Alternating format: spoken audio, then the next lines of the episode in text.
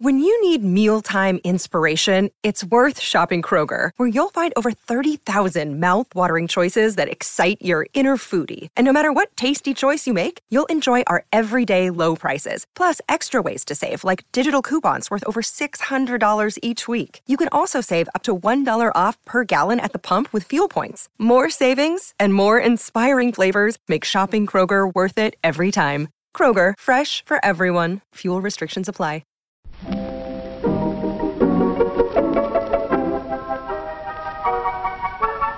Maybe it's just that you don't know how to use social courtesy. Oh, that's old fashioned. Watch how Lizzie Post and Dan Post Senning act as host and hostess. They know that courtesy means showing respect, thinking of the other person, real friendliness. Hello, and welcome to Awesome Etiquette, where we explore modern etiquette through the lens of consideration, respect, and honesty. On today's show, we take your questions on formal gender neutral titles, dressing for a concert and how that might impact your friend, apologizing for misgendering someone, and a neighbor's tree affecting your property. For awesome etiquette sustaining members, our question of the week is about what items you should keep in your guest bathroom for guests. Plus, your most excellent feedback, etiquette salute, and a postscript where I am joined by Lindsay Jones of the Woman Getting Married website to talk about cringeworthy wedding trends and whether or not they really make us cringe. All that's coming up. Awesome Etiquette comes to you from the studios of our home offices in Vermont and is proud to be produced by the Emily Post Institute. I'm Dan Post Senning. And I'm Lizzie Post. And it feels like we just did this, cuz. I know it does. It does. As we we stack them up for your work slash family trip to to Star Island next week, which will be over by the time this episode airs. But because I'm I'm getting excited. With your permission, can I tease a little something for our audience? Please do. Okay, okay. One of the programs that I'm really excited to dig my claws or brain or elbow grease into, whatever you want to call it, while Dan's off at Star Island is actually an etiquette daily series. We're calling it Etiquette 365. And the purpose of this se- series is to receive an email a day that has just sort of an etiquette thought or tip. Some of them are quotes from Emily, but that could kind of be a a companion to our book might be a way to think of it, but something that you don't have to click anything. It just shows up right into your email inbox and it's not as long as our newsletter, which I tend to make quite long. um, it's sort of something short and sweet to kind of just give you that little bit of etiquette jolt or etiquette, um, etiquette nosh, etiquette snack for the day. As someone who's doing a lot of repetitive teaching with little children. I think of it as a, a, a really effective way to train yourself. I'm yeah. looking forward to going through the series. And as I was checking just a couple of the ones that I'd seen you'd post already, the thought that I was having to myself is it would be so nice to get this in my mailbox every morning. Oh, good, as someone who good. works in etiquette, it would it would bring my mind to that space, and yeah. it's just a a quick, easy way to allow the thoughts that we share on this podcast and the approach that we share on this podcast to be a part of a routine where you could just get a little reminder, just enough to keep it alive in your brain and in your life. Exactly, exactly. So, part of the the teasing of this is to to hold my feet to the fire and make sure that I do this work next week while I have the time while Dan's at Star Island. So we're really excited. Uh, the course is is about a third of the way built, and luckily it can actually start before it's even finished being built. So we're really excited to kind of tease this one, get you thinking about it, and hopefully um, it'll be something that you'll be able to engage with and appreciate, and um, just another way to get a little bit more etiquette into your life. so I'm curious, Lizzie Post, as Yeah. you get into the hundreds on these, yes. I'm interested in what the writing process is like. You're used to long form writing, and I this am. is very different. The, the the the target here is to deliver a digestible, coherent yeah. thought, and to keep it short. Is Yeah. Is it true? Is that harder? it is harder.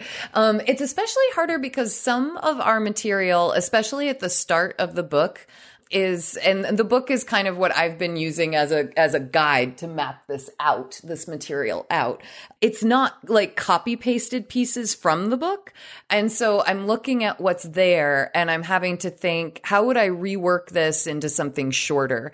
And that's hard because I often once I've explained like one point, you all know how it goes on this podcast. I mean, our answers are like 10, 12 minutes long sometimes. There are caveats, people. I hear thoughts in my head. Like I'll type one sentence and then I'll hear five podcast audience voices pop up and say, yeah, but what about this? But what about that? But this, but that, but this, but that. And they'll go, ah, you gotta stop, Lizzie. And so that's when I try to form one thought out of what I'm looking at and then allow the next day to be the next thought. And my hope is that it'll have that effect where some of them will build.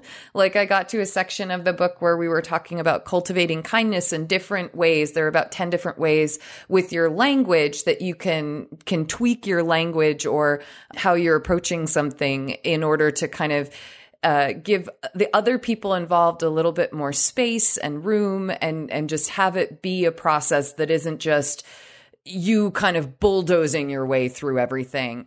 And that you know runs on for a bit. And i get i get a little bit like okay so now that we're out of that is it very clear that the next tip is a is a new topic? You know what i mean? And it, and it should mm-hmm. be because it's about something. But the building of it has been really interesting. I've been really relieved when I find a way to say something in two to three sentences.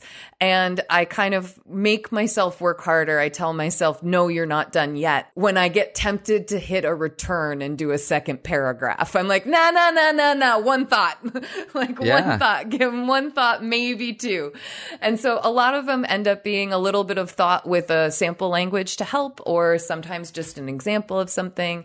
But the goal is really to create that feel of it's just a little nugget, a little chunk, like you said, a little something to keep etiquette alive in your day and inspire you to hold that door for someone, to think first before you speak, to hold space for others to have opinions and perspectives and experiences and things like that. So my hope is that is that it's going to be really useful to folks. What I'm really curious about Dan cuz like right now I'm about on target for the content in the book to be able to span those 365 days. Which I and just think is awesome. yeah, no, it is really awesome. But I am starting to wonder if it's going to end up being like, 500 days or something like that, you know, like a year and a half's worth of material or something like that.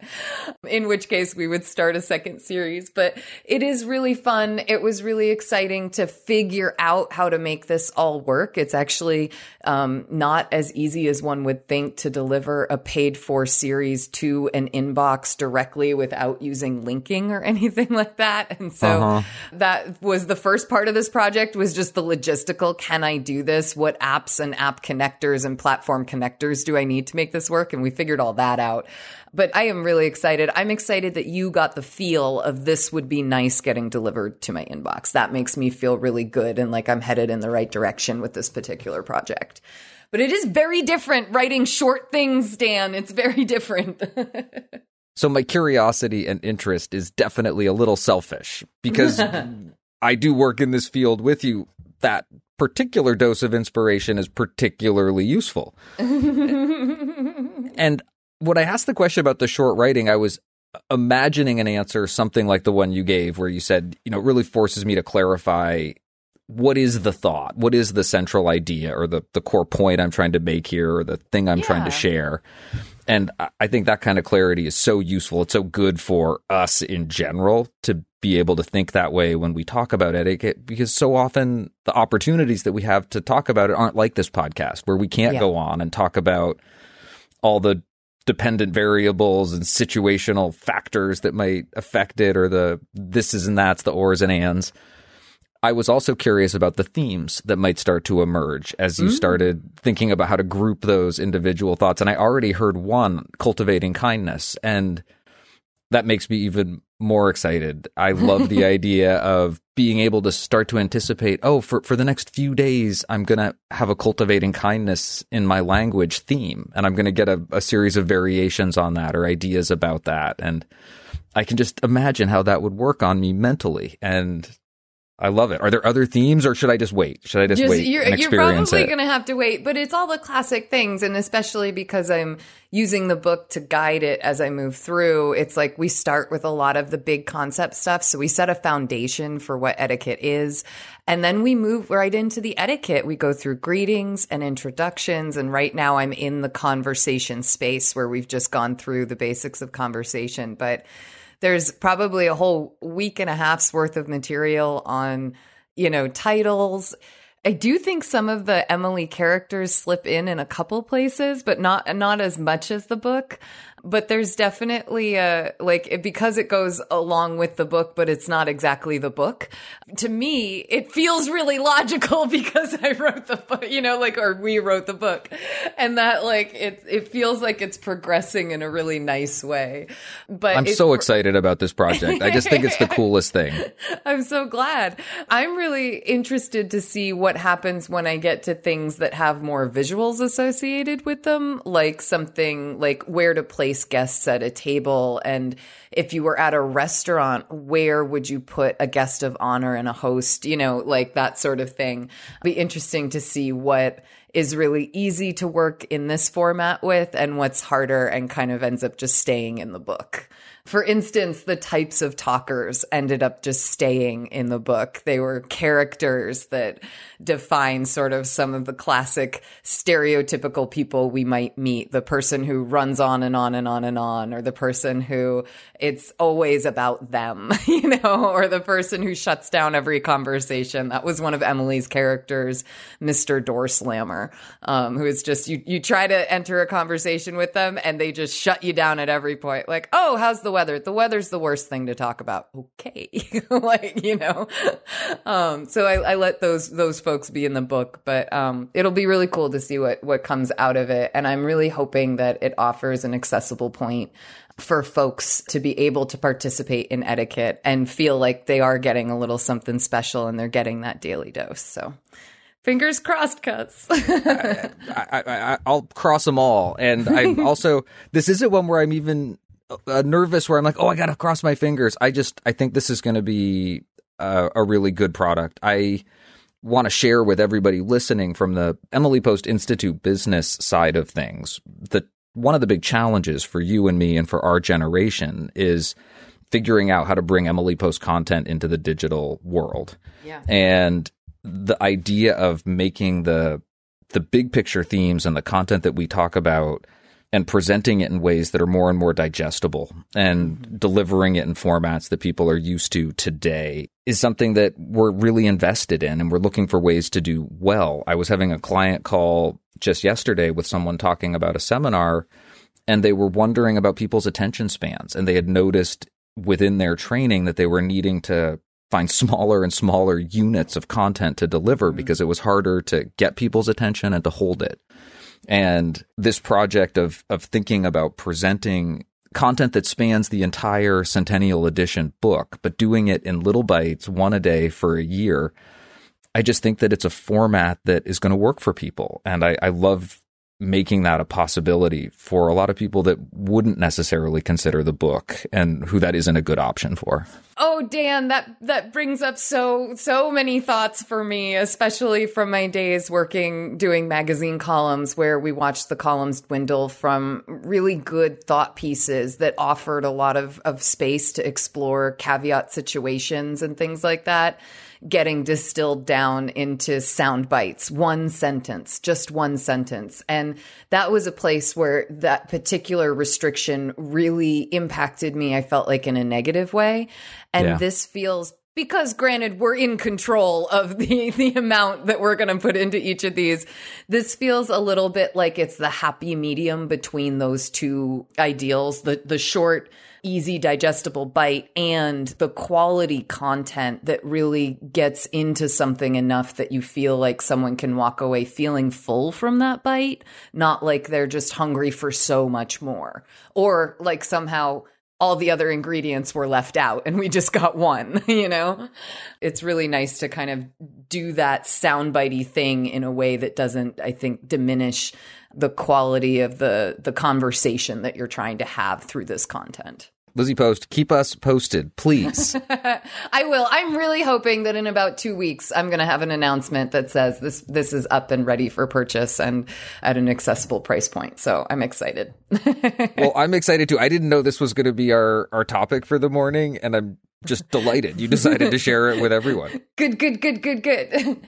All right. Well, we've certainly talked about it for long enough, and and even though it's supposed to be about short bites, we went on long. Do you want to uh, get to our questions, which is the big purpose of our show? That sounds like a good idea. Let's do it. Let's do it.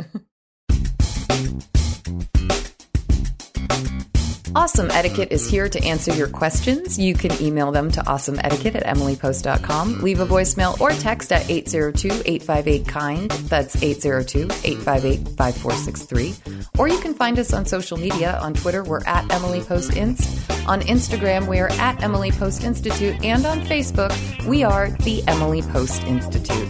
Just use the hashtag awesome etiquette with your social media posts so that we know you want your question on the show.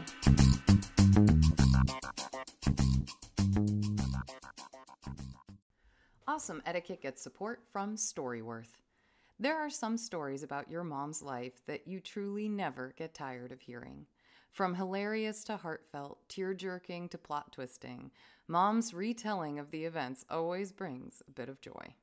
Just in time for Mother's Day, we here at Awesome Etiquette found the perfect gift that can capture all of your mom's stories for your family forever. It's called Storyworth. Storyworth helps you preserve precious memories and stories from your mom or a mother figure in your life for years to come. Here's how it works. Each week, Storyworth emails your loved one a thought provoking question that you get to help pick. What was your first job? Who was your first crush? Storyworth makes the writing process a breeze. All your loved one needs to do is to respond to the email prompt with a story. Long or short, it doesn't matter. I did this with my mom and it was really, really rewarding.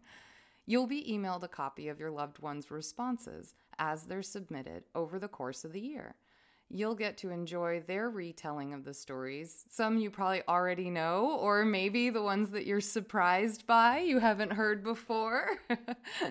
After that year of fun discovery and reminiscing, Storyworth compiles your loved one's stories and photos into a beautiful keepsake hardcover book that you'll be able to share and revisit for generations to come. You can even keep a copy of the book for yourself. Give all the moms in your life a unique, heartfelt gift that you all will cherish for years. Storyworth. Right now, save $10 on your first purchase when you go to storyworth.com slash manners. That's Storyworth, S-T-O-R-Y, W-O-R-T-H dot com slash manners, it's manners with an S, to save $10 on your first purchase. And now, back to our show. Our first question this week is titled Formal Title for They Them. Dear Lizzie and Dan, thank you so much for your podcast and keeping consideration, respect, and honesty at the forefront. Using this lens has helped me navigate some tough situations. My question today is What is the formal address for someone who is non binary and uses they them pronouns? This came up when I was submitting an official email to someone with whom I had previously corresponded, so I knew their preferred pronouns. I ended up just saying hello and not using an address at all as opposed to making a mistake. Google was no help. But I've been thinking about it ever since. I'm sure others have this question as well. Sincerely, Sarah, she, her.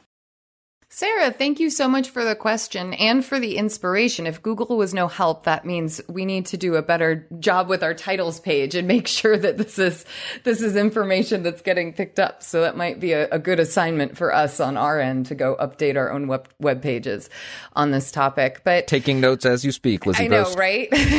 Ever inspirational podcast work is. For someone who identifies as non binary and uses they them pronouns, the formal title that you would use, like if you had wanted to use a title like Mr. or Ms., the equivalent to those would be mix, MX, a capital M, a lowercase x, and then a period. Because you were already known this person, my guess is that you were probably on a first name basis at that point, and that might have negated the need to even use a title. So your hello was was probably fairly appropriate. I would I would say that, that it was kind of like a a good go to if you were in a situation of being unsure, which you were. But I think I feel very confident saying that, that mix would be the title here, unless you wanted to ask, you know, oh, I never asked, you know, what title do you prefer to use or what title do you use would be another way to say it. Probably a better way to say it. But mix is, is what would solve this problem for me if I'm thinking about this. I love it when there's a simple etiquette answer, and I love it when there's a complication. And I think you covered both of those. The mixed title works so well. It really allows us to have a formal option that's non binary. And there are all kinds of situations and cases where that's important and really convenient. The complication that I think you described really well is that oftentimes we're not using formal titles in emails. So I also wouldn't feel too bad about this particular instance. And I would think to myself, uh, provided a good opportunity for me to really consider that question for a situation where it would be much more relevant or even important that I know the answer. You know, Dan, even though we do tend to use our, our first names way more liberally than I feel like any other generation has, it doesn't hurt to get comfortable asking people about formal details. And in my own brain, I it's like this isn't necessarily a formal detail, but one thing I try really hard to do is to get someone's mailing address when I not right when I meet them, but when I've determined this person is like close enough in my life that I'd like to be sending them either birthday cards or for me, it would be a Christmas card around the holiday time or a, a Happy New Year card. For those types of things, I've been trying really hard to get that address and to put it in my phone, to not just have it be in a text thread that I might have to look up at some point or that I might have to ask again because it's just disappeared too far up the text chain at yeah. this point. Um, and it would be another type of consideration that you might try to start doing where it's like, you know, you're not going to use it all the time, but for the moments where it would be really nice to know the formal version, it w- it's a good thing to ask. And mix is a title that can be used by all. It can, it's an option for everyone for most people who use they them pronouns exclusively it's most likely that mix is going to be their formal title that that they would choose to associate with but because we're still all getting used to mix and because some people might choose to use mix in some circumstances but use a ms or maybe even a mrs um, or like a mr in another circumstance it's worth asking about. And it's worth just saying hey i love collecting formal details about people so that if i ever have to address them formally i've got it. What title do you like to use or what title do you use? is another way to go. And i think that you know making a note in in your little contact file for them on it is a great way so that you don't have to ask multiple times i'm doing this exact thing right now i'm moving through my social media accounts uh-huh. and I'm trying to harvest addresses from people that I've been connected with primarily through social media so that I've mm-hmm. got the option of sending those announcements and those cards and touching base in other ways if I'm not on that social media platform at some point in the future or if they aren't. It's it's such a good project. It's such a good reminder to move those contacts into your phone, move them somewhere that you've got control and and you know how to get them easily and at any point in the future that you want to. Sarah, we're so glad that this podcast has been a help to you and that you decided to bring this question to us. We hope that our answer helps everyone who's listening think more about formal titles. But just as important as laws are the rules and usages of courtesy and consideration, which we call good manners. They come naturally where people have a high regard for each other. Our next question is titled Concerto Competition Clothing. Hello, awesome etiquette team. I was enthused to hear that you answered my previous question, so I'm excited to ask another.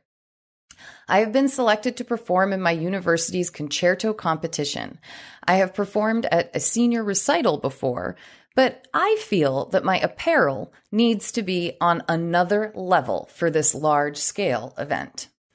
I have envisioned myself wearing a sparkly gold dress for the performance. However, my friend who is also competing, is wearing a gold dress. Should I look for a dress in another color, or should I find a gold dress that is just of a different style and hue than hers? I greatly appreciate your thoughts on the matter. All the best, Natalie, she, her, hers. This is kind of interesting. it is kind of interesting. And Natalie, thank you for the question. I want to answer on behalf of my three year old Aria, my five year old Anisha, wear the gold sparkly dress. gold sparkly is about our favorite thing in the whole world. And aside from pink sparkly, right? awesome. Yeah, no, probably pink sparkly would probably win. But gold sparkly is a close second and it just sounds like so much fun. And I applaud your thinking about attire and presentation and the nature of the event and the nature of the competition and really wanting and being willing to think about it as a special event and what you can do to match the special nature of the event with some special attire that will make you feel good and that would would give you the best chance. It's a competition as well. As far as the the thinking about what other people are wearing, my instinct is to say wear what makes you feel good. But I'm also really curious to hear what my cousin Lizzie Post has to say about the particular attire choice that you're thinking about. it's funny. The attire for this matters actually less to me. What I think gets interesting in this etiquette question is that you know your friend is wearing a dress that's that sounds similar to the dress you envision yourself wearing and is that an issue? And I am just going to go out on a limb here cuz I'll be curious to hear what your male perspective is on it and say I don't think it is. I think it's fine when multiple people wear the same color to an event or a similar style of dress. And yes, it can be a little awkward when you walk in and someone is wearing the exact same dress than you are. But I don't think that's etiquette awkward. I think that's personality, like your own feeling special about that dress and then seeing someone else wearing it. And remember, these things get created for mass consumption. Unless you had a designer who designed you a specific dress, the likelihood is someone somewhere is wearing that outfit.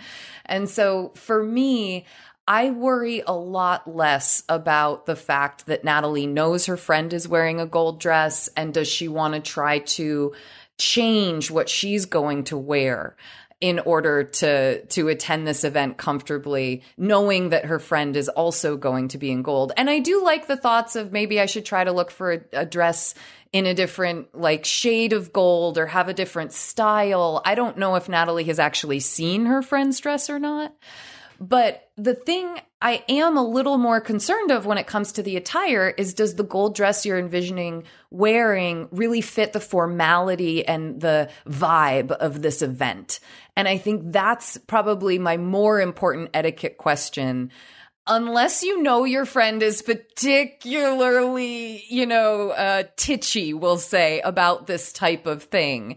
And, you know, I question the necessity of being titchy about this, but it's probably not my place to judge this, per- this friend of Natalie's who's also in the competition.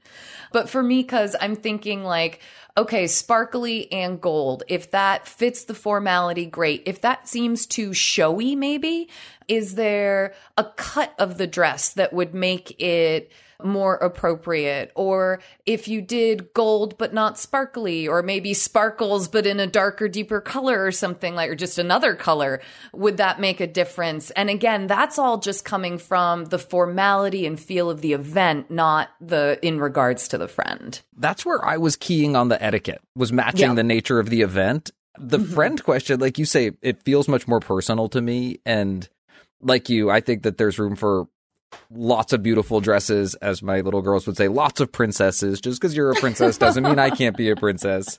We could probably even be the same princess. We're all princesses. but I think you're also right to acknowledge that relationships have their own communication.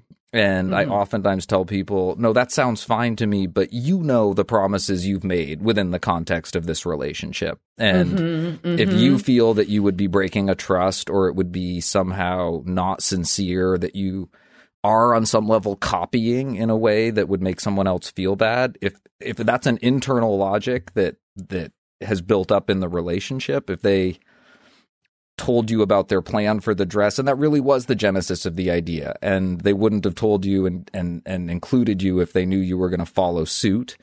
Then you might honor that but from a big picture outside perspective i don't really see that being an issue. Just because someone's told you they're wearing a gold dress doesn't mean that you can't One thing I'm curious about, Dan, is if when Natalie's friend told her that, if Natalie turned around and said, Oh, I've been dreaming of wearing gold sparkles for this. That's so cool. You are too, you know, and maybe, maybe the other person isn't thinking sparkly, but for me, it's like I would use it as a, as a moment to state my own as well, not to feel like someone had just claimed gold and that's it. Uh-huh. like, you know? I, I really do. The the other thing that comes to mind when I heard this question was I wondered if I knew the person who sent it. We're currently working with Oh. someone in our trainer training. Her name's Meredith McCrindle. I can say her name because she's going to be working professionally in this field in a few short weeks. and she's developing a training that's an etiquette training for musicians working as professionals. Oh, and that's so cool. it's entirely focused on exactly these sorts of questions, these sorts of courtesies. What are the behavioral expectations when you're a musician, you're at an event that for a certain percentage of people is a social event in their life, but for you as a working musician, it's a professional job. And you have to walk that line. You have to balance social expectations, professional expectations, work life balance, being a professional, but also being relaxed in an mm-hmm. environment where other people are having a good time, an elegant evening, a wedding, a recital, or a concert. And it, it creates a really interesting set of etiquette questions that our future trainer graduate Meredith is really interested in as a professional harpist herself. I want to come back to that in just one second because I'm smiling like ear to ear having just heard this. I didn't know that that's what Meredith's goal was coming out of the the train the trainer program. But you said something that reminded me that no matter what, friends regardless, gold sparkly dress not quite regardless, but whatever it is that you're choosing to wear for something like this, especially because it's a competition, you want to make sure that this outfit supports your performance, meaning that it doesn't get in the way. It's not itchy. It's there's there's nothing about it that's going to hinder you from being able to take that big deep breath you need to, like to hold a long note, like something like that. I think it's really important to make sure your outfit is first functional and in the formality of the event, and after that we can kind of go eh, just about any direction you want, I think. But Dan, now I want to get to the second part, which is I think we should have Meredith on for a postscript segment to talk about etiquette for musicians in these types of situations. I think it would be a really awesome in-depth etiquette dive. I will just say yes right now. I, I will make that ask, and um, Thank you. I really hope that Meredith is listening to this podcast and says yes as she hears us talk about it, or if I get that question to her before she hears this, that the answer is yes. Natalie, thank you so much for this question. This was clearly a lot of fun for both Lizzie and I. We hope that you find the perfect dress and that the evening is a smashing success. And I'm just going to say, Dan Post-Senning, if you have any pictures of you in princess garb with your daughters, please post them to our Patreon account for people to check out. Which color sparkle would you like, Lizzie I, I want to see all the outfits, all of them, and preferably something with a tiara and wand at some point. Done and done. Glamour and poise and charm, too, were all based simply on good grooms. Mary, poise and charm are personality traits. What do they have to do with clothes, makeup, and hair? Well, poise, you know, is simply a state of mind. It comes as a result of confidence in the way you look.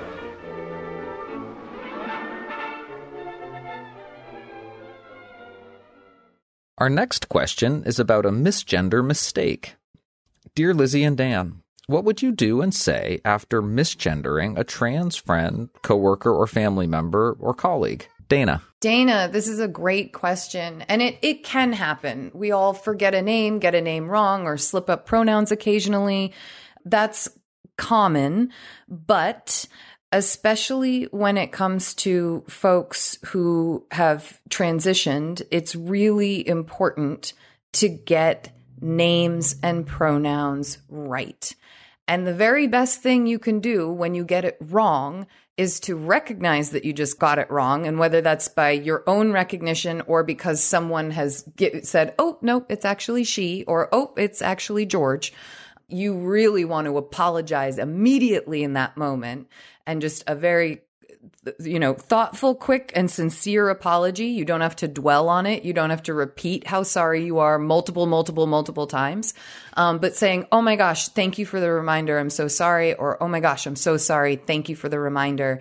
And then continue moving on and really try to use that, that little moment, that slight moment of embarrassment that we can all experience as a tool to remind you not to do it again and it's it's that that kind of helpful I almost want to say it's like a time where anxiety can be a little helpful. It's like it's it's that thing that that reminds me, oh, I'm not like I'm not going to make that mistake again. Okay it is a, a really natural thing to mess up on. A lot of us can, I mean, my nephew calls me mom or dad sometimes, and I am neither in his life.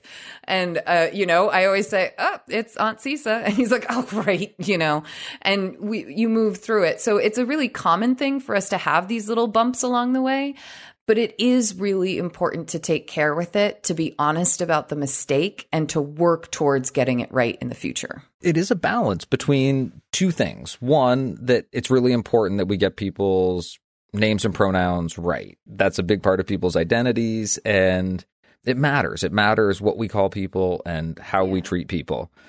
And we can even add titles to that list. All, we absolutely can. And it's also true that it's really easy to make mistakes in this area and people understand that. There is a a shared experience of that awkwardness, that little moment of embarrassment that I got it wrong. And one of the most popular questions that I get in seminars are popular. One of the most common questions I get in seminars when I'm talking about introductions is, well, what do you do if you get someone's name wrong? What do you do if you make a mistake? And the next slide in the deck is appropriately titled "What if you get a name wrong?" and it's this is your father's sense of humor, Lizzie Post. It's three bullets, and it's admit the mistake, apologize, and move on. Are the three bullets on that slide? And it sounds like you and I have internalized them. well, and it, it's it's such a good reminder to me that the apology is important, and mm-hmm. that that meaning that apology is important, and to to mean it, you have to understand what happened, and. Mm-hmm that part of delivering that apology well is also your ability to deliver it so that everyone can move on from it. And the other thing I remind myself when we're talking about pronouns is this is really new information for a lot of people. And I think that's both going to make it more likely that people make some mistakes along the way or that they feel that awkwardness more acutely. And I really like to draw the analogy to getting a name wrong not to say that it's just a minor infraction, but to say it's important. And it's also important that we know how to deal with it and deal with it well yeah. with patience and tolerance and understanding of each other wherever we are in that, that interaction or that exchange, because it is something that we're all going to be on both sides of at some point. Dana, just like Dan said, this is new etiquette for a lot of people, and we really appreciate you giving us the opportunity to answer your question. We hope our answer helps. That's not why I'm here. I'm here because I disagree. I think manners are important. And here's why. Our next question is titled Neighbors and Nature. Dan, I gotta say, this one falls into some real classic territory. Mm-hmm. Hi, Dan and Lizzie. My wife and I live next door to a home owned by a couple that lives abroad.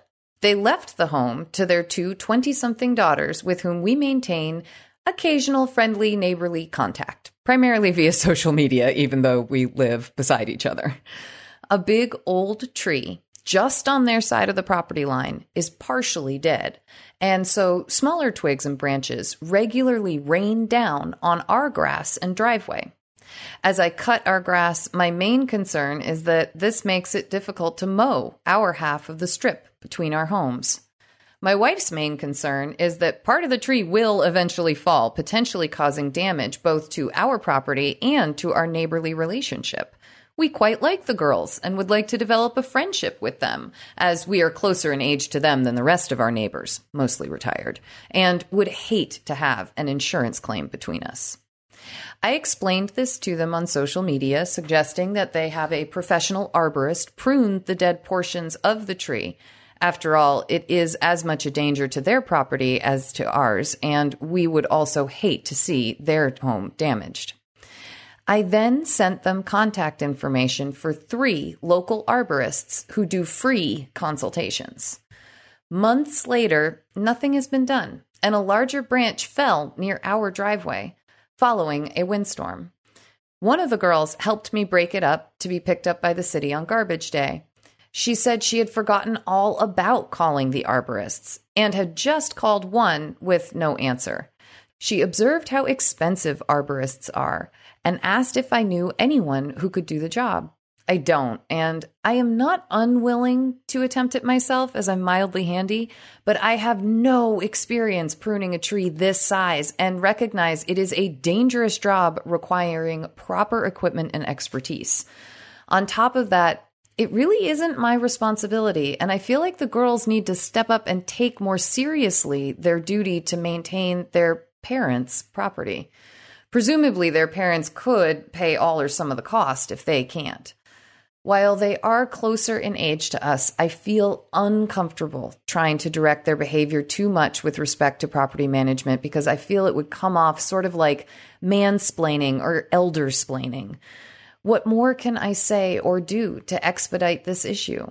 We did collaborate a couple of times in the fall with the same sister, raking both sides of our shared lawn and me mowing both sides. And I thought that solved the twig problem beautifully. Perhaps there is a similar sort of solution for the larger problem. I've considered offering to contribute towards or split the arborist cost, but I'm certain my wife would disapprove of this. Kind regards, Ricardo. Ricardo, thank you for the question and thank you for providing us with enough details to really get into it a little bit and and answer some questions that would usually depend on a few it depends that we don't know the answer to.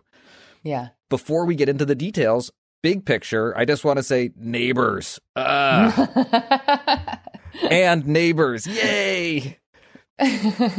I believe there is it a chapter or a section in the book that's called Neighbors, Lizzie Post. There is, there is. It's living, living with others. We combine two chapters, um, neighbors and and living with others, and uh, and neighbors definitely occupies about half of that entire chapter because it is. It's really tough. it's not a small section. And I'm remembering some of the language in it where we talk about how relationships with neighbors can be tricky because you share space, you live together, but they're not necessarily people who you're very close to or necessarily share a lot of bonds with yeah, outside that proximity question. yeah, And on the flip side, when neighbors come together, you get communities. And when people are able Yep. to figure out a good balance with their neighbors, enough interaction to work through issues and support each other, and also enough space to live independent lives and feel free and like you have private time and space. It's really remarkable. And everybody wants to be part of a community that's a remarkable community. Because I remember when I was writing for Houzz.com and the two articles that got the biggest reaction, the most comments, were the shoes on, shoes off. Mm-hmm. Not a surprise there. And just the issue of dealing with a difficult neighbor or with a neighbor that you want to raise an issue with. Maybe you have a great relationship with them. That spawned something like 700 comments Wow. with people describing everything from great neighbors that where the relationship tanked as soon as you asked something of them to great neighbors who are really helpful to terrible relationships that often in you know involve calling like an HOA or sometimes even uh, more disturbingly the police like it it went so far and wide it made me so grateful for my neighbors here in Burlington. I, I I know that I've mentioned on the show before that during the pandemic, I really became very grateful for my immediate community surrounding my house and how seeing them walking out and about really helped me get through the isolation I experienced and just how much I appreciated that. But neighbors, it it is amazing to see how they can impact us in both positive and negative ways. And I really value that Ricardo is coming to this with a goal of bettering his relationship with these neighbors and not wanting to to make it worse or do something that that could feel like overreaching. it's the best place to start. And it sounds like this is a pretty good relationship in a lot of ways. Yeah. It sounds like Yeah. there's some understanding about who these people are, what their situation is, that there's been some good cooperation between them on other other projects or other issues and that there are even a couple of lines of communication. There's some social media communication, there's some in person communication, there's mm-hmm, even some shared mm-hmm. work that's happened. And while there's a, a particular issue, a tree, and there could be some money involved or some attachment to a, a tree, that there's a relationship going on around that issue that I think you can you can build. And I think that's as you say, the the best possible place that you could be starting here. I would want some real clarity about the issue itself. Mm-hmm, Before too. I got into the details of the relationship, I'd want to know what it was okay for me to ask and what is mm-hmm. okay for me to expect. And you can make a lot of requests of a neighbor, but there's something mm-hmm. different about a request that you make that's about something that they're responsible for to some other organization or party. So mm-hmm, if mm-hmm. there are some sort of neighborhood rules or local zoning that requires people to trim trees that mm-hmm. hang over someone else's property, I think you really want to know that because that's going to affect the way that you have this discussion and, and what is reasonable for you to ask and in what ways you ask. So I would definitely be sure to know that before I got started. Absolutely. I know that in some places the part of the tree that hangs over on the property gets dealt with by the person on that property and the mm-hmm. part of the mm-hmm. tree that deals with the the rest of it is is that person's and some people have some very odd looking trees due to that and i know there are a lot of neighbors who question you know well if the tree's on their property they should come over and pick up my leaves or something like that you know and it is really nice when cities, towns, and communities or planned communities have some sort of ruling about this because it does give you a place to go and move forward from. I think with that, I would also be fairly gentle with whatever that that ruling is or those parameters that you discover about this type of neighbor issue that can arise. The reason for that is because you are dealing with 220 somethings and it sounds like this is the first time they are caring for a house kind of on their own. And even if the parents are giving them advice or in contact regularly, they're the ones who have to do it. They're the ones who have to implement everything and, and figure it out. And I can remember at 24 when I bought my house, it was a lot to take on and learn and it happened slowly over time. But different issues you know whether it was that my neighbor had to ask my permission to move his fence a little bit further onto my property and that actually it, it was something we had to to do very carefully and very legally but at the same time i was happy to accommodate it because i knew what it was going to help on their side and it really didn't bother me or affect me on my side. Plus i was getting an entire privacy fence that someone else was building so i was trying to be really really generous where i could be because i couldn't afford to pay for half of the fence so just to remember you're working with people who are really new to the ins and outs of owning a home and that to kind of have some patience in your pocket as you deal with that. I think thinking of formulating all of your asks as requests and being really yeah, careful with yeah. your language is something that I would really commit to. That you're always asking someone else to do something that you're not in a position where you get to tell them, and whatever level of expectation has built up for you in your own mind, that you're really careful with your communication that that expectation doesn't come through either in terms of your word choice or your tone and your approach mm-hmm. when when you're speaking with your neighbors. I was also really interested in the willingness to potentially contribute. If you could mm-hmm. get that worked out with your wife, I think that's a really reasonable offer to make. Dan, I love that first piece of advice to frame things in terms of requests, especially if we don't know if if you found out legally that this tree is their responsibility. But I also think that I want to move the method of communication to being that more in person, or if you have their phone numbers, um, using the phone to communicate with them. It sounds like that moment last fall where they were picking up the the branches that had fallen and they're getting rid of this big dead branch that fell and they're mowing each other's lawns and stuff that that came about from good communication and what i'm seeing here is that you sent something via social media which I think had some really good suggestive things in them, you know, free consultations and stuff like that. I think it, it, you know, could border on that splaining territory, but at the same time, I think it, you know, because it was all free stuff and it was just at the level of consultation, I think it was probably pretty appropriate. And I feel like when you heard the response of the sister who said, Oh, I completely forgot about that. That that's so classic, right? Like we don't always operate from social media as our sort of ta- to build a task list necessarily. But I think a direct conversation with you might be more memorable. It would also probably be something that I would suggest you could check in on again.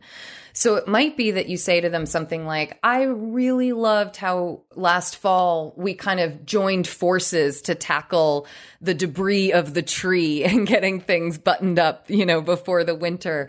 And I'd love to apply that to trying to figure out how to handle the tree if it's helpful. And that might mean that you're going to do some labor to help. It might mean that you chip in. It might mean that you just help by making a few guided suggestions like, oh, there's also this company that I heard about that might be a good one for us to try. Do you want to call them or would you like me to initiate a phone call? You know, something like that might help.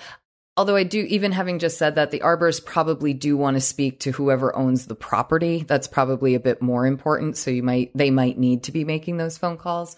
But those would be some of the first steps I think I would try at this particular point. I think I would want to go more one on one, face to face, and with some follow ups directed by me, but where they're really taking on the the figuring it out, I guess. Probably the way I would divide the work.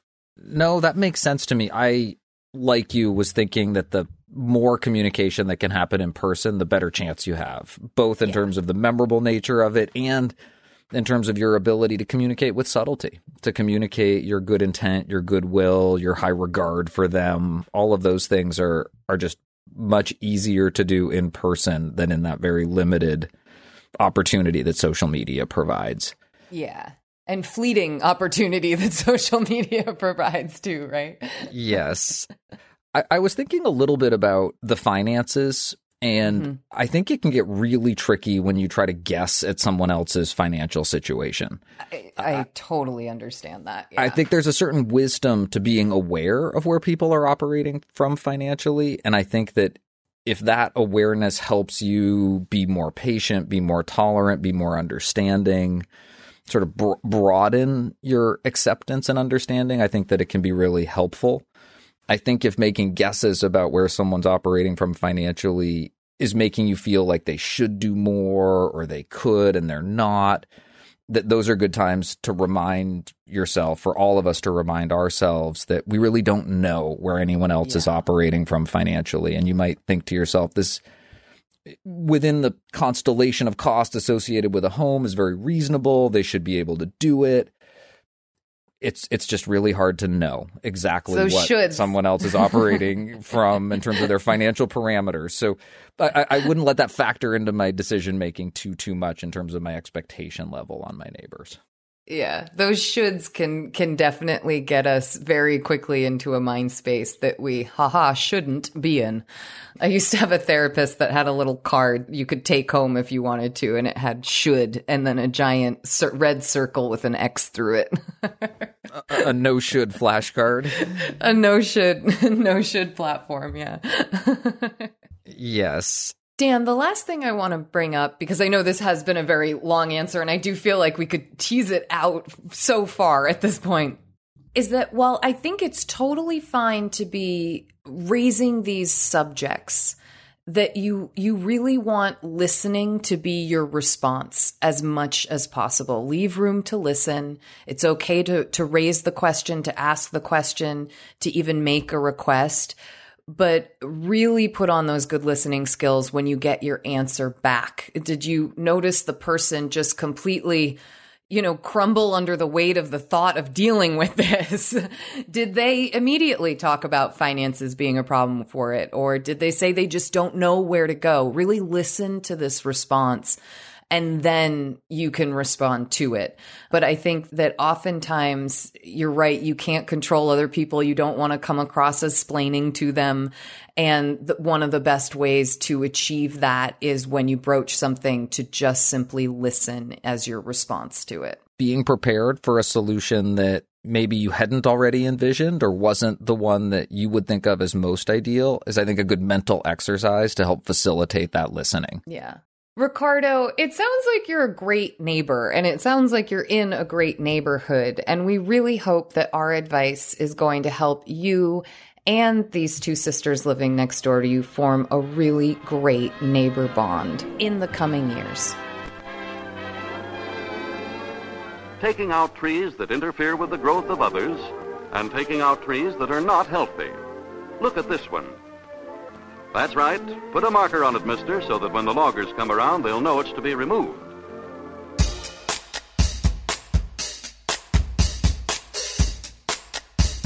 Thank you for your questions. Please send us updates or feedback on our answers to awesomeetiquette at emilypost.com. You can leave us a voicemail or text at 802 858 KIND. That's 802 858 5463. You can also reach us on social media. On Twitter, we are at Emily Post Inst. On Instagram, we are at Emily Post Institute.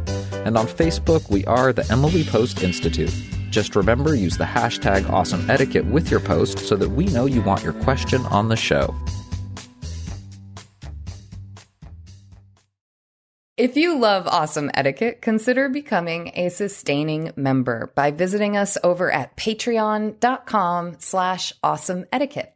You'll get an ads free version of the show and access to bonus questions and content. Plus, you will feel great knowing that you are helping to keep awesome etiquette on the air. And to those of you who are already sustaining members, we thank you so much for your support. It's time for our feedback segment where we hear from you about the questions we answer and the topics we cover. And today we are delighted to have a voicemail from Carrie, who left us this piece of feedback. The reason why I'm calling is about the uh, couple whose in-laws want them to tell them how much was spent for wedding presents. The first time I heard the letter, I, it popped into my head, and then uh, today I listened to this week's episode. I think the couple should just make a copy of the list and give it to the in-laws because it does make sense for you know uh, how families work in weird ways and then the in-laws aren't asking the couple, so they're not involved in the whole situation. And yet the parents now have the list that they can refer back to. So that's what I would do if it was me. If my in-laws were constantly asking who gave you what for my wedding that happened, you know, a few years back, I'd just give them the list and move on. So anyways, I'd like to see what you think about that. Take care and thanks for all you do. I really enjoy listening every week. Bye bye. Carrie, thank you so much for the feedback. I think we should like have you on as a guest, like etiquette podcaster, because that is such a good piece of advice. Just give them the list. I have no idea if we said that or not in our answer, but I think we should have. like, just give them the list. They want the list. You don't want to deal with them asking you for the list. Just give them the list. I love it. Carrie, thank you so much for the very practical advice. Apparently, this question inspired a lot of thoughts because we have another piece of feedback also on the same question. This one came from Aria. I was in the exact same situation as Melissa with the wedding gift list and question from my then in laws. I felt exactly the same way. In my case, however, they were asking my then wife, and she didn't feel it was strange at all. I eventually realized, however, that I was being unkind in assuming that the reason they were asking the question was in order to match the value of the gift in return. Mm. In at least some of the cases, there was a significant imbalance in the financial situations between the people involved. Mm. In trying to give the benefit of the doubt, I can absolutely see where, for example, if knowing a close friend's son who was in a certain financial situation gave disproportionately to their means, might be used as a guideline to how strongly second or third order relationships are valued. Mm. I don't know if Melissa's in laws stated explicitly why they want to know, but if they have not, then it might be best not to repeat my mistake by assuming. I really like that. I like that too. Oh, this is good. Th- you know, this was not the question I was expecting over the past few months that would get this much feedback, but I really like how people are thinking about this in different ways. We've had it a cherished item that you might actually really appreciate, you know, 25 years down the line. Um, we've now heard the idea of just give them their own copy of the list. And I like this one that doesn't, that because you know, in etiquette, we try not to assume. And I like this that we don't want to assume that the in laws are doing it just to match, but it might indicate where someone was in, incredibly generous and giving and supportive towards the couple you know and and when maybe it would have been a harder position you know you can kind of see like wow that person was able to give that gift. They really put a lot of effort forth or they really honored this particular marriage and we want to we want to make sure we do that for them. I like that. I like that kind of thinking. It kind of follows in the spirit of our earlier question where we were saying you know it, thinking about other people's finances can be beneficial if it's helping you find a more generous and broader approach. Sure. As long as it's not something that you're leaning too much into assumptions in ways that make you critical or or evaluating things based on things that you don't know. Yeah. Yeah. Ari and Carrie, thank you so much for your feedback. We really appreciate you writing in. And thank you for sending us your thoughts and updates. Please do keep them coming. You can send your feedback or update to awesomeetiquette at emilypost.com or leave us a voicemail or text at 802 858 KIND. That's 802 858 5463.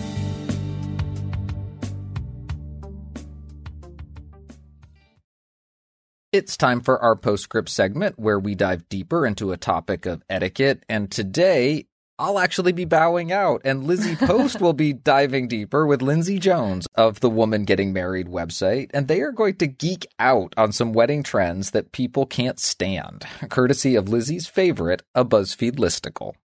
Audience, I am so happy to be here with Lindsay Jones of the Woman Getting Married website and the creator of the wedding class, which you can find via emilypost.com.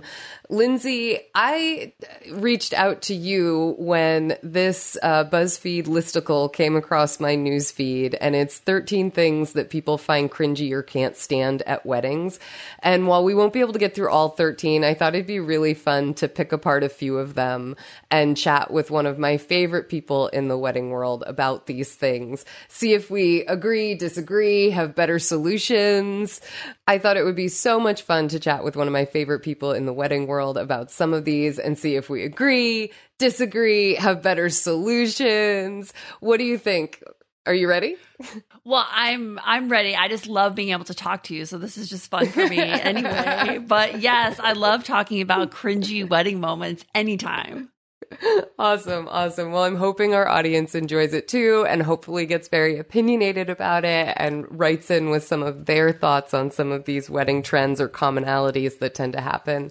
Some of them are based in etiquette and some of them are not, and so it'll it'll be interesting to run through. But the first two, I feel like we could create an entire show, not just a postscript segment about them because it's about plus ones and unknown guests. And so two yes. of the comments on the list were the first one was, Stop getting mad at hosts for not giving you a plus one. In 2022, weddings are expensive and they don't always want to pay for your SO that they have never met. So that was one comment.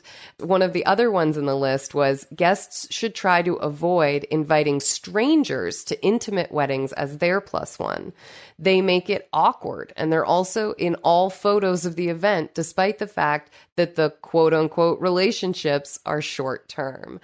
And I felt like there were a couple things that were missing a mark in these two comments, but I yeah. also get where they're coming from. What were your initial thoughts when you read those two? Well, so my initial thoughts are that yes, I think that sometimes inviting strangers to a wedding can be awkward, but I do think that Look, I mean, you know, there's instances where a lot of friends live across the country, right? And you mm-hmm. could be mm-hmm. dating somebody for a year and those friends who are getting married that have given you a plus one have never met your right your significant other. So I think that there's going to be instances where you might be inviting, you know, somebody who's a stranger to the couple and everybody else there. So I think that that's okay. But I do think that it's important as a couple when you're planning the wedding to really consider what your plus one strategy is. And you and I talked about this in the wedding class where you kind of have to make a blanket rule for everybody, right? So if you invite yeah a plus one for one friend, it should be the same rule for every friend across the board. Yeah, yeah, yeah. And the same same with like children's ages. You know, if you're going to make yes. a cutoff, no kids under 14 or something, you really want to stick to that type of rule. I yes. feel like weddings are expensive and I understand that, but when it comes to the etiquette of inviting someone's significant other, if they're in a committed relationship at the time that the invitations are being issued, yeah. especially a relationship where people live together, I don't want to say you don't have a choice, but socially, from an etiquette perspective, that's an automatic inclusion. It's not even a plus yes. one. It's just that's the that's an invitee. You know what yes. I mean?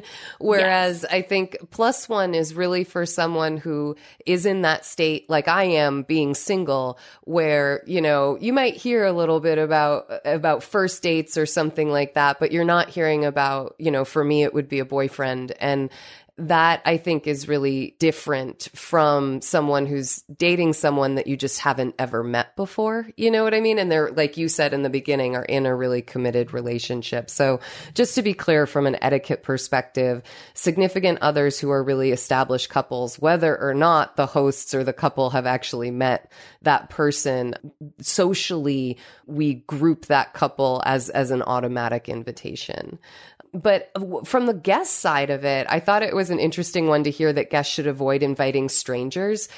My yeah. brain immediately went to the idea of like, oh, so should you like look for a friend of the couple who wasn't invited to the wedding then? I'm like, that got awkward. And then it got more awkward when I thought about choosing not to invite that. It was like I could not find something that was not awkward about that. But I think yeah. from an etiquette perspective, the general rule is that if you give someone a plus one, it's really up to them to choose who it is that they invite. They might invite a sibling, they might invite a best friend. And I think as a guest, the considerate thing to do is really think about who is going to be a good wedding participant, who's going to be a good wedding guest. You know, yes. I'm just going to proudly boast that I'm a really good wedding plus one because I know the rules, right? Okay.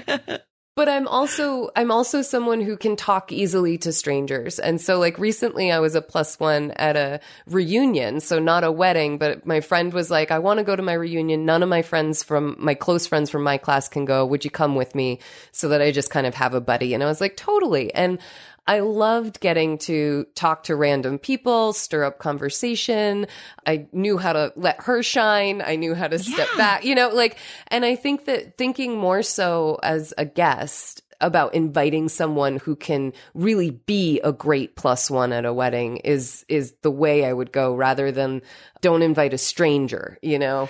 yeah, totally. But also that's the beauty of going to weddings. That's why I love them is that you get to meet strangers. That's the whole fun of it. You know, like you yeah. get to meet people that are maybe outside of your everyday kind of, you know, friend group. Um, I just went to a wedding a couple weeks ago and we didn't know anybody except the parents of the couple. We didn't even know the mm-hmm. couple. Mm-hmm. And oh, wow. we walked totally. away. That happens. it happens. And we walked away from that wedding with like, you know, another couple that we met there that actually lives, um, in Miami where we live. And we went out mm-hmm. to dinner with them and it was just like, fun because we met all these strangers. So mm-hmm. I, I, I don't feel like you're like stranger danger at a wedding. I think that yeah. you should be open to that. Um, and especially now, I will say as a side note that now yeah. that we're coming out of this pandemic and you know a lot of couples are being forced to plan weddings that are a couple years out i mean there's mm-hmm. a really good chance that if you don't give them a plus one in a couple years they're going to be in a relationship yeah. So or, I think or maybe that, not. My breakup might have happened, right? Yeah, right. either way, right? Yes. Things change. no, totally. So, so I think I would just be open to the idea of you know if you have good friends, giving them a plus one. If you're a guest, being open to whoever that might be. Yeah, Absolutely. Absolutely. So, one of the next ones that I picked out from the list was about introductions. And this is sort of that moment where the couple, but sometimes also the bridal party, get announced at the reception and brought in. And sometimes that kind of sounds like you might be at like some kind of sports event. and, and other times it's just, it's very simple. But the, the quote from the list was, Why do we need intros for the bridesmaids and groomsmen? It's even worse when it's a horrible song they're walking and dancing to. So awkward. and I certainly know I've seen, I remember when those viral videos first started a couple, not a couple years ago, probably like over a decade ago now, of people doing some kind of dance and wearing sunglasses, like either down the aisle or into the reception hall or something like that. Yes. But for for me, I was, and this, I wouldn't really say this is an etiquette point, but style wise, if I was throwing a wedding, I probably would not ask my MC to be doing like big announcements of people. It, it's just not my style. But what do you think? Because for some people, I think they have a lot of fun with this. Yeah. And I really do think that the intros have become a moment at the wedding reception that really allow you to personalize um, it. So I think that that's become like the one place where you can really kind of do something fun. Do you remember that viral video? I think it was the beginning of the pandemic where the guy was skateboarding to that Fleetwood Mac song, right? Like, you remember? I don't um, know it, but now I want to go find it. yes, he was skateboarding to Dreams, I think was a song. And then so I've seen like a couple like wedding intros or where the wedding party is skateboarding into that song. And it was uh-huh. kind of fun. And I think it's like a, a fun moment to to do something potentially viral. And look, that doesn't appeal to every couple. Like that wouldn't be me yeah. either. But it yeah. is the one thing I kind of laughed a little bit to myself when I saw that it's usually to some horrible song because I sort of micromanage our, our wedding playlist, but I gave my husband Corey free rein to pick whatever intro song he wanted. Oh, totally. So it was like the most random song of the evening because I was like, okay, pick whatever song you want. So I wonder if like other couples are doing that. They're like, oh, pick whatever song you want for this. It doesn't matter. Audience, we definitely want to hear from you on that that introduction of the bridal party at the reception. What do you think of it? Do you think it's still a fun moment? Do you, would you, would you personally go classy? Would you go showy? What would you do? Would you try to ham it up? We'd love to hear your thoughts. Okay, the next one on the list is I think it I've I've seen it get just burned lately. and I I know what I would do, but I'm curious to think of what you would do. So the next one on the list was the bouquet toss. I'm going with the bouquet toss. I think some people find it funny, but for weddings where the brides aren't 22, I think it's just cringy and putting the same emphasis and expectations of marriage on every single woman at the wedding. It just seems outdated and it makes a lot of women feel awkward. We've had some questions about this on the show recently. I've also just seen entire like um, articles written about how distasteful the bouquet toss is. And I'm finding that what most people are upset about is that it's a time to call out single women and it assumes yeah. that all single women, A, want this attention, want to participate, and are looking to get married as a single woman, I definitely appreciate people calling those things out, but I'm a sucker for the bouquet toss. I just want it to be for everyone. Like I'm picturing yes. that scene in Father of the Bride, the one with Steve Martin, where she's at the top of the stairs and everybody's gathered below. And it's like it could it could land in your nephew's lap. It could land anywhere. It doesn't yeah. have to be that. I'm also remembering the scene in Sex in the City where they throw the bouquet and it lands in front of all three of them, and they just look at it like, "Okay, wedding's over, bye." And like, yeah. but what do you think? Did you do a bouquet toss? Do you like the bouquet toss? What's your thoughts on it? I did not do a bouquet toss because okay. I, yeah, I just felt like it was awkward, and also I didn't have any single friends or I think I had like one or two that were like not dating anybody and I felt like why call them out and you know I got yeah. you know I was older when I got married so I think that a it depends on your age um mm-hmm. I've seen a lot of videos on TikTok where people are using this bouquet toss as, you know, as a moment to propose. So Mhm. there's this kind of like thing where like the bride is has staged it with the person who's proposing and then you know they kind of like you know hand the bouquet behind them and it goes to the person who's about to get proposed to in this like really kind of awkward moment. But I, I think that yeah i i do think it's outdated and i think it can be really awkward for people. If you have a ton of single friends then you Mhm. know do it if you're into it. But i think it depends on your age and your friends but yeah, I think it's kind of going um, the way that the garter toss is, where it's kind of like icky and and people really really don't need it anymore. Yeah, yeah. Would you do it, the version that I, I'm just wanting validation here, I guess? like, would you do it? Would you do the version with everybody, or do you think just nix the bouquet toss altogether? Well, I kind of get like superstitious isn't the word, but you know, the bouquet toss is normally, you know, it's like whoever catches it, that's who's going to get married next. So if you can come up with like another thing that it represents, then Then go for it. right then that could be interesting i've seen i've seen um um kind of a twist on the bouquet toss where they actually just give the bride gives the bouquet to the woman who's been married the longest and it's kind of like a sweet kind of like moment Oh, I have never heard of that. That is precious. I like that. Yeah, The so audience, that's a new idea. If you don't want to do the bouquet toss, you could just have the bride present, and whether it's formalized or not, you could just present it to the person who's been married the longest. I know sometimes they do the dances where it's like, you know, they, they everyone who's been together one year, everyone who's been together 10, 20, 30, and you know, at the end, it's like Yes. one couple who's been together for like 65 years. Um, But that would, that would be another way to honor that. I really, really like that one. yeah Okay. yeah This next one is, I think, really interesting. Um, it's about not feeding guests. And the quote is I've seen an alarming number of people on the internet who think it's okay not to feed wedding guests because, quote unquote, they don't have the money. And then the response is like, okay, that's fine. Then don't have a party. You're asking people to take their time and resources for you, and you won't even give them a sandwich and some Hawaiian punch.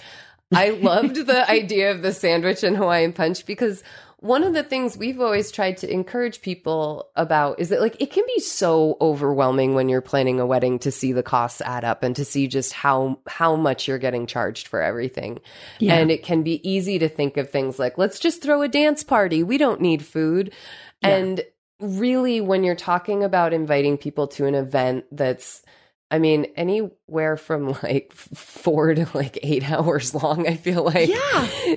You need to be able to provide them some kind of sustenance to keep them going. And one of the things I always loved was saying you don't have to have a reception that's a three course sit down meal or a giant gorgeous buffet.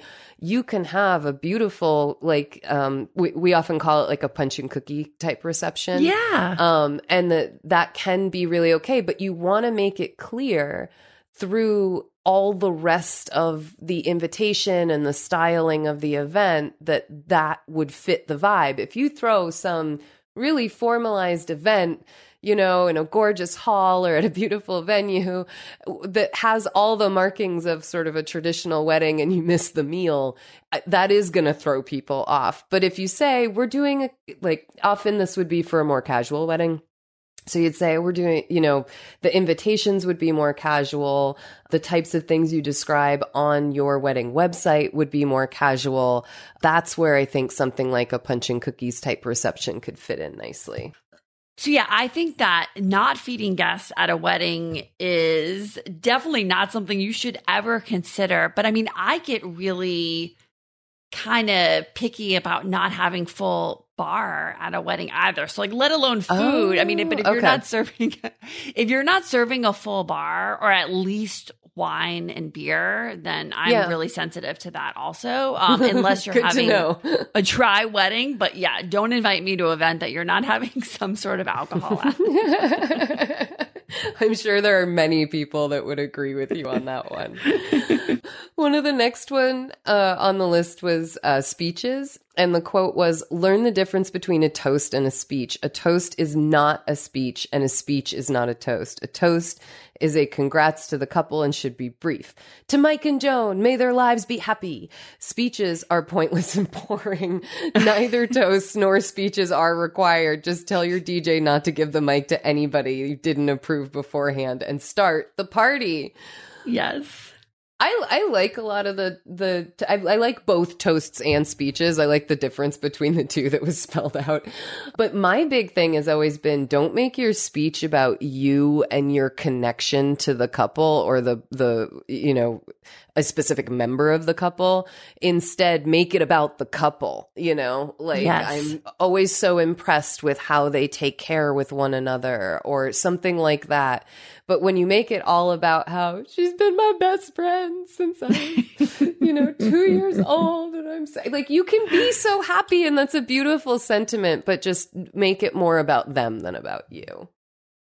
Yes, absolutely. I think that that's totally great advice. And also keeping it short, right? Like they should all be your speech, not your toast, obviously, but the speeches should be less than four minutes long because you're paying for this event if you're the couple, right? Like you don't want 30 minutes out of your five hour event to go to to speeches. I think, you know, you hear from, you know, a couple key people and then that's it. You start the party and you yeah, you just have fun. Keep them short and sweet is is spot on.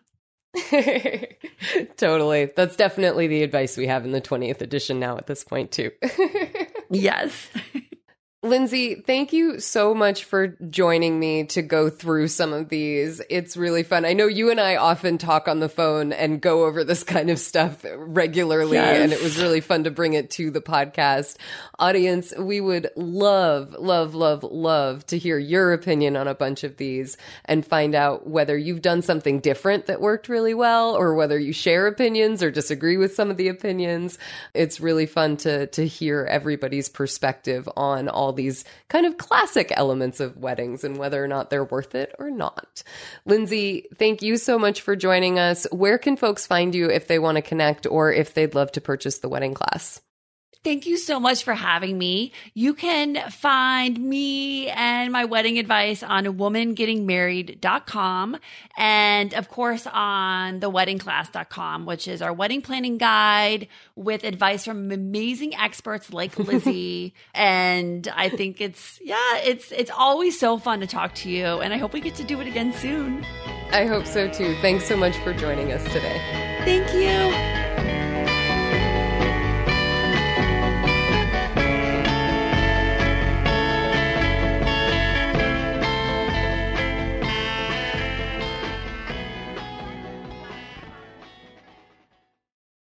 We like to end our show on a high note, so we turn to you to hear about the good etiquette you're seeing and experiencing out in the world, and that can come in so many forms. Today, we have a salute from David. Greetings, awesome etiquette team. Happy almost summer. I'm hoping your respective vacations were delightful and Lizzie was a success setting up the homes for her first time. I have an etiquette salute for you. To preface it, I was fortunate in my career to work for some excellent leaders, and then lucky to be in a position to pass their good example on to new leaders in that organization and others. The most important idea I learned was behavior modeling. It's not what someone says, but how they act consistently that one's staff imitates. So I'd like to offer a salute to my two favorite podcast hosts, Lizzie Post and Daniel Post Senning. Often you two answer questions that contain an emotional component or a significant life event. In every case, you take time to address the human part first with appropriate congratulations, condolence, or concern before answering the question. The style of your answers models the very behavior we learn about every week. Kudos to you. Listening since the prehistoric days of the dinner party download, your consistency and positivity remain a valued part of my week. Thanks. Best, David Levinson. David, thank you so much. That is is really sweet, and um, it is something we try to do really hard on the show is to to make sure that when people are stating things the the emotional side of their life that we recognize that and don't just blow past it to get to the content of the question. So I appreciate that you recognize that. Sometimes I worry that I do it and it's like an interruption to their story as they tell it, but I'm I'm glad it's registering as as um, appropriate um, and in place given the the show that we then go on to talk about. I really really appreciate it and just a little personal life detail about the good old DND dinner party download days. Um, do tell, Lizzie. Am, do tell. Yeah. I am meeting up with Brendan Francis Newnam in a couple hours to go and hang out in Burlington for a night. He's up visiting Vermont and in my dream of dreams, he did exactly what I always hope the people that we meet and work with over the years will do. He texted me. Well, actually, he emailed and then we started texting. Um, but we, we do have each other's phone numbers. But he texted, we got into a text conversation about him coming up and where we might go eat and, you know, go see the lake and do Burlington like things. And so I'm really, really excited that we still have that connection, um, of our, of our dinner party download days. I was hoping you would mention that Lizzie post close the dinner party download circle. As David probably knows because he's a longtime listener, I usually save the salute and the feedback section. I don't read them when I go over the script and do script Wait notes. for it to be a surprise. Yeah. Because I like to read them on air with you for the first time and hear yeah. them and respond to them authentically and genuinely. And this etiquette salute did what I always hope it will do. About halfway through, I got surprised. I didn't know mm-hmm. that we would be the the recipients of it. And David, it, I found it really moving. Thank you so much for this salute. And thank you all for listening today. And thank you to everyone who sent us something and everyone who supports us on Patreon. Connect with us and share this show with friends, family, coworkers, strangers, people who you think have really bad etiquette. No, I'm just kidding. Share the show any way that you can and like to share podcasts. You can send us your next question, piece of feedback, or salute by email to awesomeetiquette at emilypost.com. You can leave us a voicemail or text at 802 858 KIND. That's 802 858 5463. On Twitter, we are at Emily Post Inst. On Instagram, we are Emily Post Institute. And on Facebook, we are the Emily Post Institute. Please consider becoming a sustaining member of the podcast by visiting patreon.com slash awesome etiquette. You can also subscribe to the ads version of our show on Spotify or your favorite podcast app. And please consider leaving us a review. It does help our show ranking, which is going to help more people find awesome etiquette. Our show is edited by Chris Albertine and assistant produced by Bridget Dowd. Thanks, Thanks Chris, and Bridget. Bridget.